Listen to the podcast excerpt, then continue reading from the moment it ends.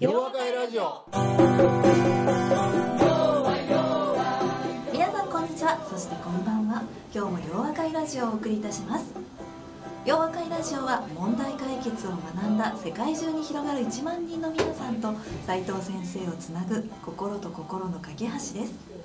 この番組のホストは斉藤健一先生。そしてお相手するのは私ユッキーです。それではそろそろ始めたいと思います。皆さんこんにちは。そしてこんばんは。斉藤先生今日もよろしくお願いします。いたします。斉藤先生いよいよこの日がやってまいりました。そうですね。なんと洋和会ラジオは今回で150回を迎えました。はい、すごいですね。ということは今まで150人の人の質問を聞きそれに対して150の答えを言ったってことなんですよね、はい、それは大変なことですね。そうですね。はい150人以上かもしれないあそうですね。2人来られたこととかもありましたしね。そういうことありましたね。はい。はい。ということで今回、はい、いつもの東麻布を飛び出しまして特別な場所でさ公開収録をしています。と京都の東山トラスコ中山さんの蓮月荘という迎賓館のような素敵な迎賓館用じゃなくて迎迎賓館ですね。迎賓館はい。のという素敵な建物に来ていますね。ありがとうございますはい。先生素晴らしいですね。うんもう収録の前にあの見せていただいたんですけどこちらねこの後ろにあの屏風がありますけれども、うんとても素敵な屏風でしたし、あの配下にビリヤード場などもありまああしたしね。なるほどはい。まさ呂か誰かビリヤードしてないよねうんしてないんですかね。はいはいはい。私たちはなかなかお借りすることができないんですけども斉藤先生のためならということでトラスコ中山さんから特別に場所をお借りしています。社長ありがとうございます。ありがとうございます。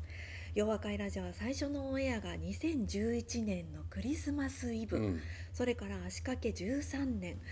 本当に大勢のゲストに質問していただきまして斉藤先生にはその度に素晴らしい回答をお話ししていただきました。はい。というわけで今回ですね150回目のラジオを記念しまして、洋和会ラジオをいつも楽しみに聞いてくださっている皆様にどの回が良かったのかもう一度聞きたいかというアンケートを記念しあのお願いしまして、その中から6回分を特別編集をしまして記念の冊子を作りました。またそれすごいねはい、それがもう一つのプレゼントになります。こちらになります。わこれはすごいな。こはい、れ。はい、ほら。井上さんと私でですね、うん。はい、AI の力を借りながらラジオの音声データから文字起こしをしまして、うん。はい、川崎さんが読みやすく編集をしてくれまして、ああありがとうございます、はい、川崎さん素晴らしいんですよ編集力が。うわー、はいでデザこちらのデザインはですね井上さんが担当してくださったもので素晴らしいですね。はい、アンケートに答えてくださった皆様もどうもありがとうございありがました。とうございますいやこれ素晴らしいね、はい。アンケートに答えてくださった方と本日ご参加の皆様にもこちらの冊子をお渡ししたいと思います。ありがとうございます。ありがとうございますいやそれしかあれへんの他ないのこれいっぱいあんの、あまだまだまだいっぱいあります。50冊はい。なるほど。そうやけど50人しか行き渡れへんちゅうねんな。いや増刷可能です。あほんまかいな、はい。あそうやな。あの苦まあ、笑いみんな苦皆さんの感想をいただいて「そんなんいらんで」言われたのな。ちょっと困るけど。苦笑い。してあこれは素晴ますけれどもらしいね。可能です。はい。あそうですか。ありがとうございます、どうも皆さんありがとうございます、素晴らしいねはい、というわけで、あ、すいません、ありがとうございます。それでは斉藤先生、本日もよろしくお願いいたします。よろしくお願いしまお願いいすたします。はい、今回のゲストは洋和会でもおなじみのマミさんに来ていただきました。ありがとうございます。はい、いつもね、マミちゃんにお会いしてるので、そうそう。はい、うん。あのラジオのゲストに来ていただいたのかなと思ってたんですけど、そう実はなんですよ。ゲストには来ていただいていなかったということが判明したので、お酒ばっかり飲んでるのはイメージはいやそんなことないですねリスナ失礼しました。ーとしてね、楽しませていただいておりました。そうですよね。はい。はい。ねいつも洋和会実学会ではねお見ねかけしてえたので。もういつも身近にいるからね、はい。私まみちゃん大好きなのでああ僕も好きやで。ありがとうございます。はい。というわけであの今回150回、うん。せっかくなのでまみさんに来ていただきました。はい、まみさんご存知ない方のためにも簡単に自己紹介をお願いいたしたいと思います、ありがとうございます。皆さんこんにちは。そして先生ゆっきーさん、えー、洋和会ラジオ150回誠におめでとうございます。ありがとうあございます今日はもうこちらに呼んでいただいてちょっとものすごく緊張しているんですけれども、はいえーで頑張っていきたいと思います。はいよろしくお願いします。よろしくおよろしくお願いいいたします、で私が先生とお会いしたのはですね2017年あそうか、はい問題解決塾2期生はい、うん。はいはいはいで、はい、あの先生お会いせお会いさせていただいております。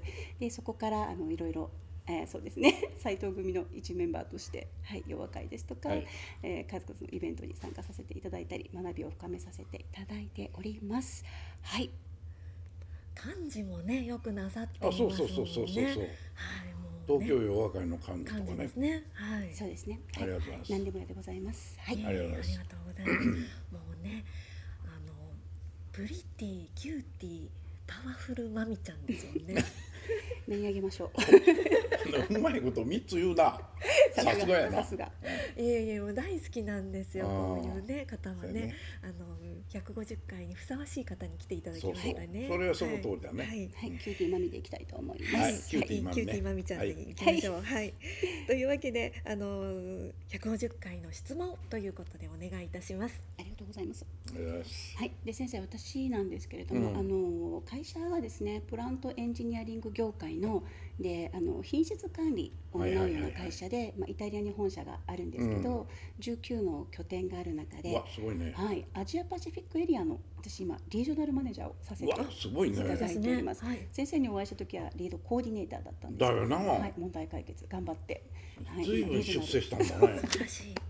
ありがとうございます。リージョナルマネージャーだもんね。リージョナルマネージャーに。素晴らしい。はい、さがです。ですこの20 2024年にですねマレーシアの方に、うん。あの支社をまた開設いたしました。すごいなはい、で、今からここのあの今度あの、えー、なんでしょうね。マネージングダイレクターも 兼任する形で。これあー素晴らしいマレーシアの責任者になるわけ。そうです。あで現地のダイレクターと合わせてレベなるほど。ル側がはい。あの本社側になるんです。本社側の、ははい。いはい。マネージングダイレクターということで関わっていくような形になります。うん。でちょうど今あのマレーシアのあのコーディネーターをあの一人日本でオンジョブトレーニングという形でやってるんですね。うん。で先生から教えていただいたバリューチェーンなんかをあの基本にプロシジャーとかを作りまして。すごいね。はい、で今日本で活躍しているスタッフに直接トレーナーとしてうん。でトレーニングをしてもらっているっていう形で。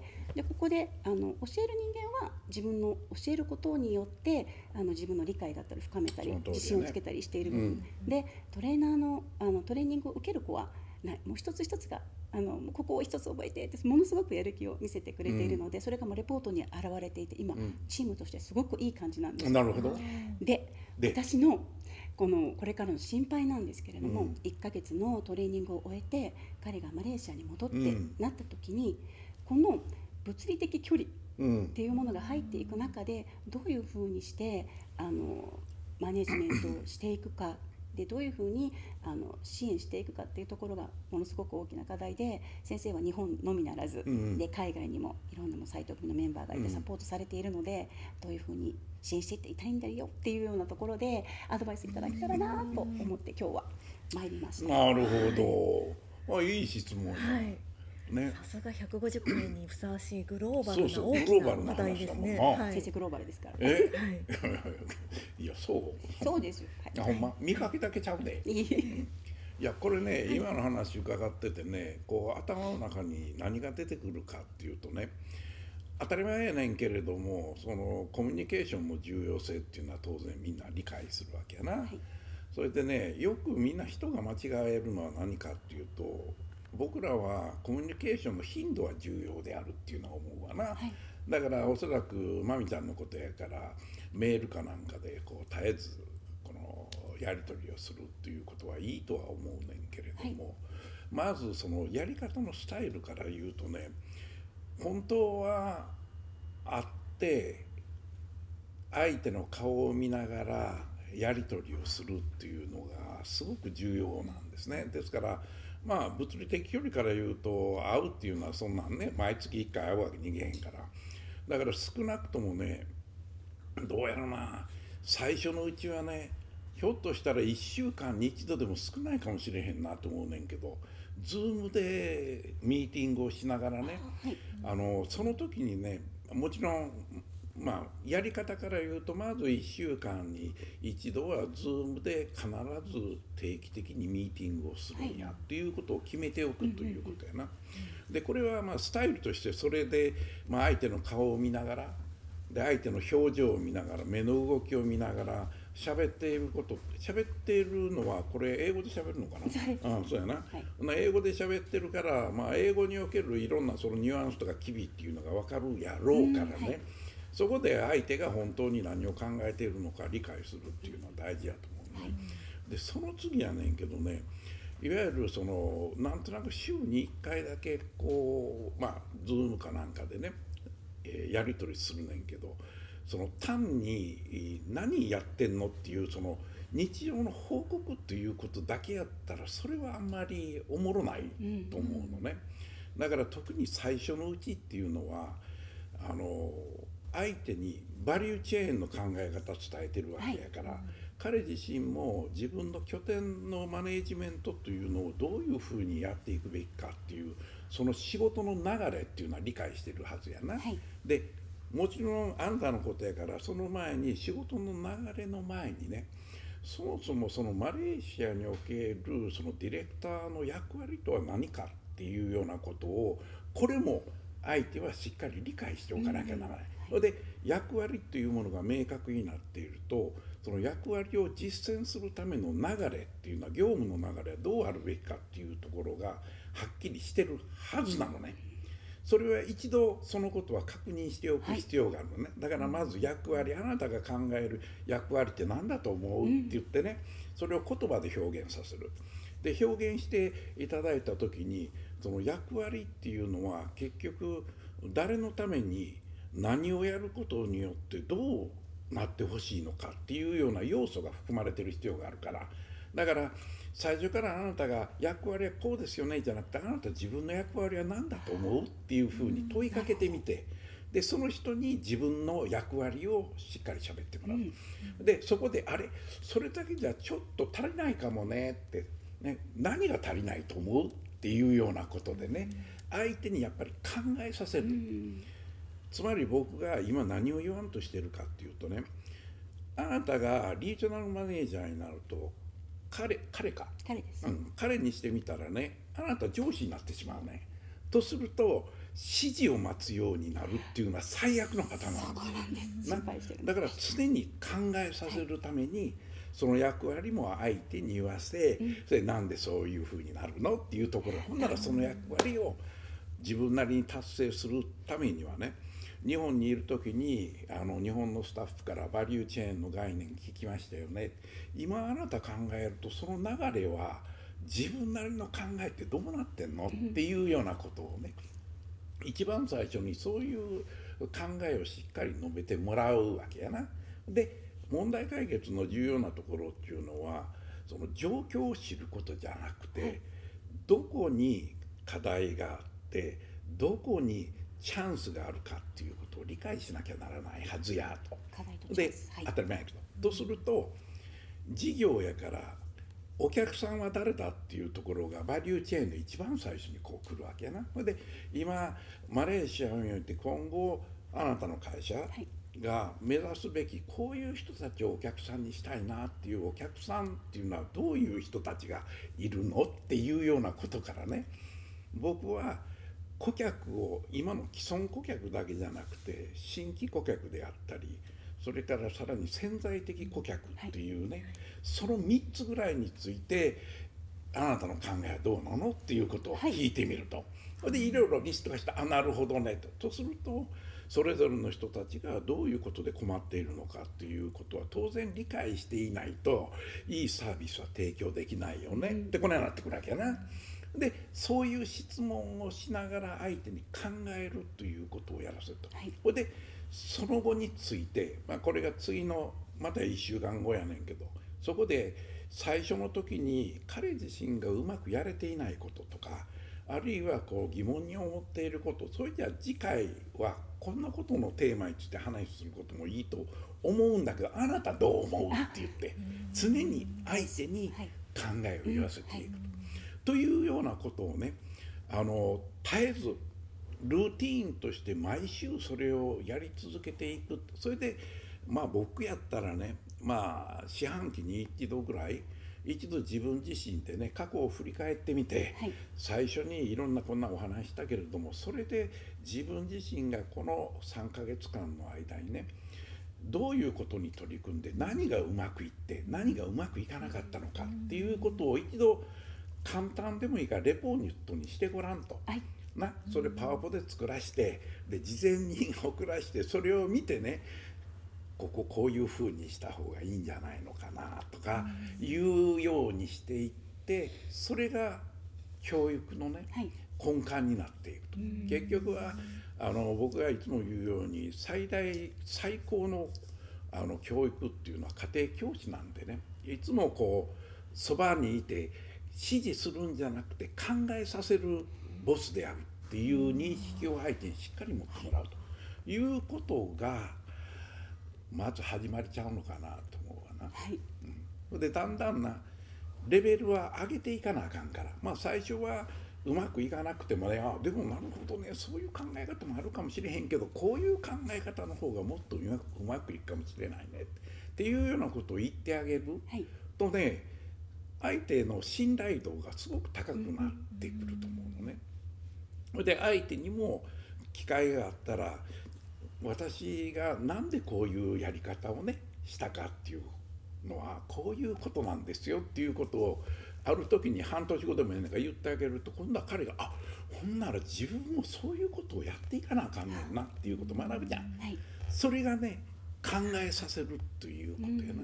でこれはまあ日本の多くの企業っていうのは人に考えさせるっていうことをやってないんですよ。単に指示してあの指示すればそれをやってる限りは良しとするじゃん。それが大きな間違いでね指示間違ってたらどうすんの、だから結局まああの成長できない国になってしまったっていうのがそういう今までのやり方に問題があるっていうことがあるのでね。まあ僕らは逆にそういうことから学べると。だからむしろどうあればいいのか。で特にあの日本人のあの下手くそなところっていうのは多様性の理解っていうのがうまくできない。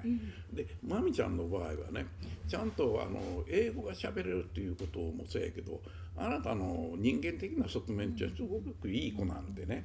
ありがとうございます君喜びすぎやな まあせやな。めっちゃ喜んでるな。年始めなんで。ええそそんなんやな。せやからそういうねやっぱり単純に頭を使って考えることだけじゃなくて人間的魅力というものをどういうふうにその高めていくべきなのかっていうようなこともおいおいお話してあげるとね、はい。それはあなた自身のこのバリューっていうのももっと上がっていくようになるんちゃうかなええこと言うな。ですね。はい。なあ。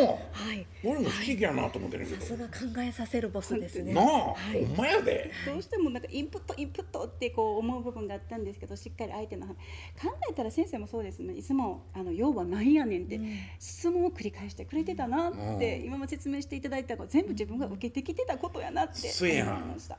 ええやん。ええこと言うやん。さすが。なあ。熟成ですから。学生やからね。ね。しっかり自分も還元していて成長させていきたいと思います。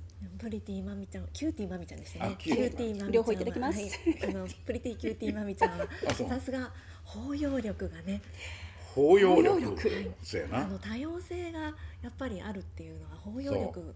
う。ん。この多様性はね、僕は本当日本っていうのははい。モノカルチャーだったしね、はいそれで自分たちは分かり分かる人だけを仲間にしてきたわけで、僕らがその分からない言葉も違う文化も違う、はいそれから人種も違う人たちっていうのはい。をどちらかというとその避けたいっていうことからねそういう人たちをこの受け入れるうんっていうその受け入れるとは何かっていうことになるのね。それはある意味その拒否しないっていうことでもあるし、あるいはその人のいいところを探し出してどうしてのどのようにすればもっと伸ばしてあげることができるかっていうことを考えることでもある。それが多様性を進めていく上でのねはい。大事なところなんだろうと思うわな。はい。はい、もうキューティーマミちゃんのね笑顔を見るともう誰でも心を開いちゃいますもんね。いや俺あそうやな、ああ気ぃつけなあかんな。い。くらでも開いてください あいいんですかこれえ今のカットみたいなね。あ はい、はい先生ありがとうございましたありがとうございましたた。ではラジオをお聞きの皆さんまた次回お耳にかかりましょう。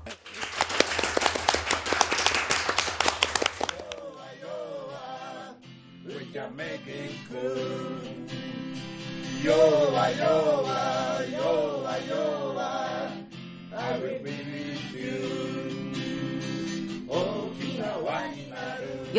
しょう。それでは皆さんまた次回お耳にかかりましょう。お相手は斉藤健一先生と私ユッキーでした。いつも通じ合う。